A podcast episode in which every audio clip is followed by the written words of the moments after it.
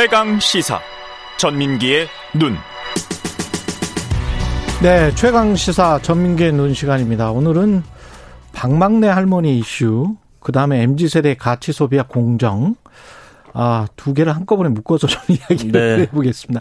박막내 할머니는 뭐 아시는 분들은 굉장히 많이 뭐 유명하신 분이잖아요. 그럼요. 왜냐면 네. 이제 유튜브하고 구글 CEO도 직접 만나고 음. 전 세계적으로 주목을 받았었죠.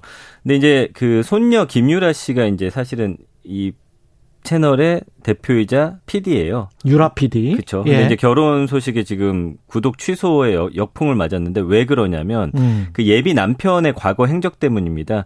그 예전에 그러니까 2015년입니다. 다른 작가하고 콜라보를 통해서 티셔츠를 제작했는데 예. 이 약간 좀 욕이 섞인 그런 내용의 이게 이제 그런 시리즈물에서 집단 성폭행을 연상하는 성정적인 일러스트를 담았거든요. 아. 이게 이제 재소환되면서 그런 티셔츠를 만들었다고?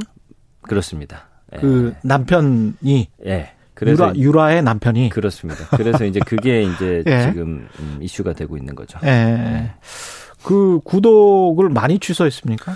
지금 주말에만 3만 명, 136만 명에서 3만 명 빠졌는데 어제 오늘 봤더니 131만 명까지 5만 명 정도가 빠지긴 했어요. 음. 네, 그러니까 뭐 지금은 약간 그 추세는 조금 줄어들긴 하지만 그래도 음. 한 5만 명 정도가 줄어들었습니다. 구독을 취소하시는 분들은 뭐라고 하면서 이제 취소를 하는 거예요? 그러니까 뭐 예를 들면은 음 이건 아닌 것 같다. 이건 아니다. 네, 근데 아. 그 사실은 아니 그러면 어, 려운 이건 문제예요. 아닌 것 같다는 게 이 결혼 반댈세예요? 뭐 그런 것도 있고 예. 이런 사람과 결혼한다는 거에 대해서 실망이다. 아 유라에 관해서 실망이다. 예, 그러면서 뭐 그동안 감사했습니다. 뭐 여기까지인 것 같습니다. 이런 댓글들 남기면서 좀 박막내 할머니가 결혼하는 건 아니잖아요. 그건 아니죠. 예. 어려운 문제예요. 예. 예, 어렵습니다. 네, 그 사과도 사실은 했거든요. 유라 PD는 네. 예. 그 왜냐면 그때 그 부분을 대해서 좀 음, 후회하고 있고 음. 이미 지금 남자친구가 후회하고 있다. 그렇죠. 7년 아. 전의 일이어서 네. 그 시대가 지나서 지금 현재 이 사람과 만나는 거기 때문에 음. 그런 이미지만으로 이 사람이 나쁜 사람이다 이렇게 좀 보진 않는다. 좀 따뜻하게 봐달라 음. 이렇게 이야기를 했습니다. 아 이게 뭐 논박이 많은 상황이라서 제가 뭐라고 말씀드리기는 뭐하고 네. 어떤 그 빅데이터 상에 관련된 네. 반응들이 뚜렷이 나온 게 있습니까? 예, 이제 방망리 할머니 관련해서 7월 1일부터 6일 어제 오후 5시까지 분석을 해봤더니 음. 역시나 이제 남편 이야기, 사업 가고 뭐 이런 이야기들이 쭉 나오는데 음. 감성어가 중요하죠. 33대 57. 뭐 화나다, 논란이다, 좀 부정적이다. 아, 예, 이런 화내다가 굉장히 크군요. 예, 혐오하다, 뭐 싫다 이런 단어들이 보이는데 음. 33대 57이니까 솔직히 말씀드리면 이게 뭐 엄청 분노하는 단계는 아닌 것 같아요. 음. 8, 90까지는 가야 모든 국민들이 봤을 때 이건 아니지. 빅데이터 분석상 예. 봤을 때 그리고 사실은 이 논란 터지기 전까지만 해도 사실 할머니에 대한 긍정은 한 7, 80% 됐었거든요. 음. 많이 깎아먹긴 했지만 글쎄요. 예, 제가 판단하기에는 음.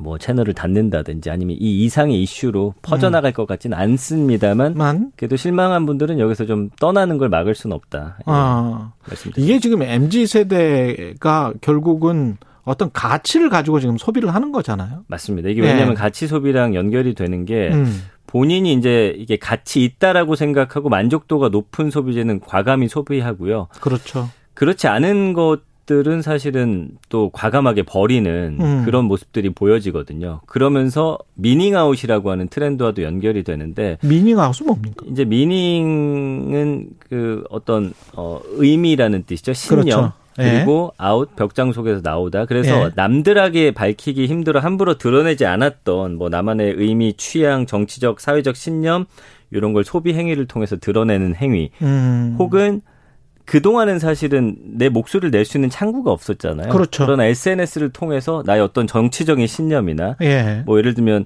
음 남녀라든지 아니면 음. 20, 30대 이런 갈등 이런 부분에 대해서도 가감 없이 자신의 의견을 좀 표현하는 것들을 말합니다. 음, 자기가 입고 있던 옷을 통해서 자신의 어떤 가치나 신념을 드러내는 행위. 네. 예. 그런데 이게 지금 명확하게 증가하고 있다 이런 가치 소비가 이런 그렇죠. 데이터는 있습니까? 이 리서치 플랫폼 라임에서 최근 3년간의 거래 데이터를 분석을 해서 이 가치 소비 증가 추세를 확인했거든요. 그러니까 소비 활동을 통해서 내 신념이나 가치관을 이제 표출하는 것에 대한 관련 제품 판매가 2019년 1분기 대비해서 2022년 1분기 171.4%나 증가했더라고요. 와.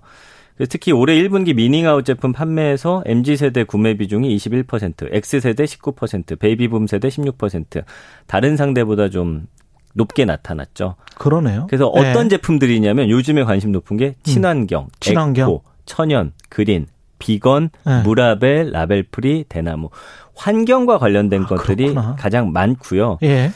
어쨌든 이것도 전국에 20, 20대에서 60대 남녀 1,500명을 대상으로 이제 설문조사한 거고 정태 응답자의 83.5%가 가치 소비 활동을 해봤다. 요즘 뭐 ESG 경영 같은 것도 그렇죠, 있잖아요. 그렇죠.